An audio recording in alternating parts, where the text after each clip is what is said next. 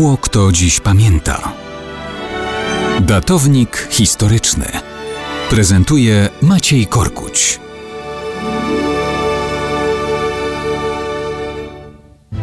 W dniach obchodów stulecia odrodzenia Polski warto pamiętać, że historia bynajmniej nie gryzie się z matematyką.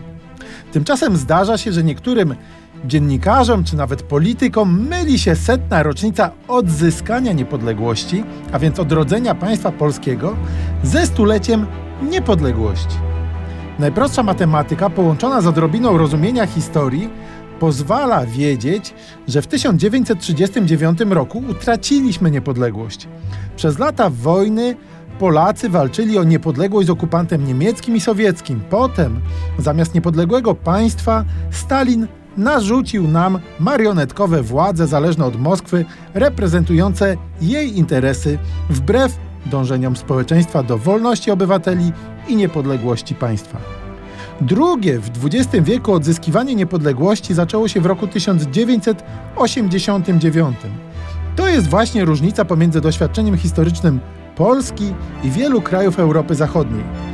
Dla takiej Belgii, Holandii czy Francji wojna zakończyła się definitywnie w roku 1945.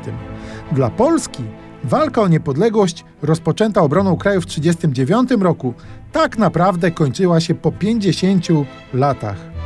Gdybyśmy okres wolności sprzed 1939 roku i po 1989 roku zsumowali, rachunek byłby prosty.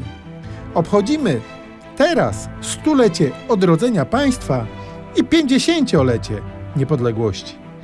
I miejmy nadzieję, że na 150. rocznicę odrodzenia państwa będziemy mogli jako naród spokojnie świętować stulecie niepodległości.